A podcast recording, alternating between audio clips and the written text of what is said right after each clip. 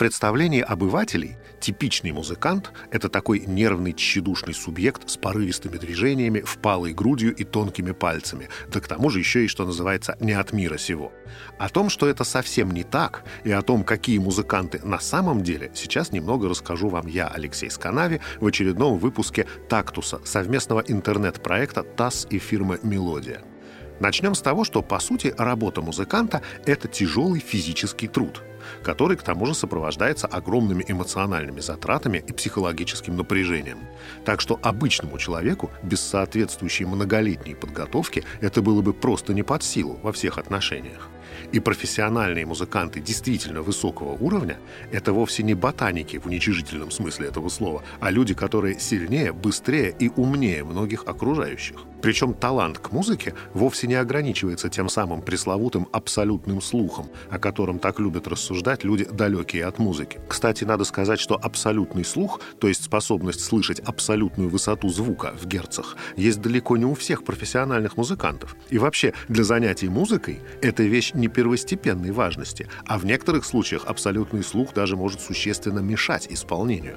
Например, при игре на рояле, который вдруг оказался настроен на четверть тона выше или ниже, а это часто случается на мелких концертных площадках во время гастролей, пианист с абсолютным слухом может быть полностью дезориентирован и попросту потеряется. Гораздо важнее иметь не абсолютный, а хороший относительный слух, то есть сходу распознавать интервалы или разницу по высоте между звуками.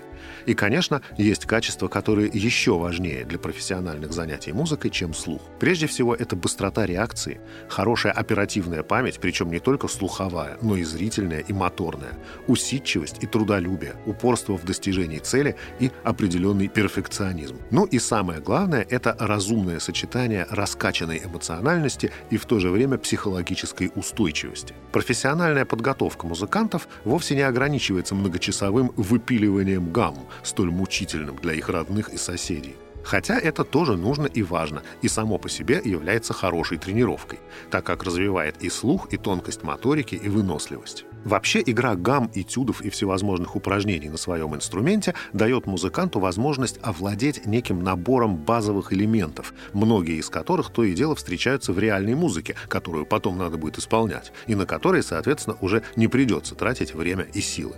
Но гаммы — это еще не вся музыка. Скорее, я бы сравнил их с ежедневными гигиеническими процедурами. Играть только гаммы и упражнения и при этом мало уделять внимания реальным музыкальным произведениям – это все равно, что постоянно чистить зубы, но при этом не есть. Ведь основу занятий на инструменте составляют все-таки прежде всего пьесы, которые разучиваются к тому или иному выступлению.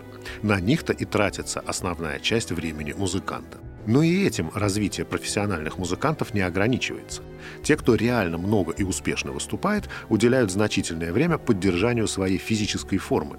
Поэтому хорошие музыканты часто бывают еще и неплохими спортсменами, естественно, в тех видах спорта, которые они могут себе позволить в рамках своей профессии. В частности, например, многие пианисты и струнники любят играть в футбол и, как правило, хорошо это делают.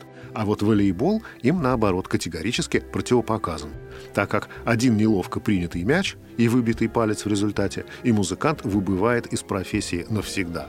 То есть как-то играть он, конечно, сможет, но, так сказать, о верхнем эшелоне придется забыть. Помимо спорта и занятий на инструменте, музыканты-исполнители нередко занимаются еще и некоторыми специальными физическими упражнениями, в зависимости от того, чем именно они играют. Руками, как пианисты и струнники, губами и легкими, как духовики, или даже ногами, как, например, органисты, часто использующие педальную клавиатуру. Порой музыканты сами разрабатывают для себя комплексы таких упражнений, как это сделал, в частности, самый известный виртуоз XIX века Ференс Лист. Его гимнастику для пианистов, передающуюся в некоторых школах по традиции от учителя к ученику, до сих пор используют те музыканты, которые стремятся преодолеть какие-либо свои специфические технические проблемы. Вообще, подготовка профессиональных музыкантов имеет много общего с подготовкой профессиональных спортсменов. И несмотря на то, что музыканты вовсе не какие-нибудь неженки, но для достижения действительно выдающихся результатов к определенному сроку им порой необходимо создать, я бы сказал, тепличные условия, в которых они могут 100% своего времени и сил уделять тренировкам. Спортсмены перед ответственными соревнованиями живут и тренируются на специальных базах, находясь практически в изоляции, наедине с тренерами. Подобно этому в советские времена, когда классическая музыка считалась в нашей стране делом государственной важности, молодые музыканты, прошедшие всесоюзный отбор на какой-нибудь международный конкурс, направлялись в специальные дома творчества, где они в течение нескольких месяцев жили, отдыхали, хорошо питались и целыми днями занимались под неусыпным руководством своих профессоров. В результате во второй половине 20 века советские пианисты и скрипачи регулярно занимали первые места на самых престижных конкурсах по всему миру.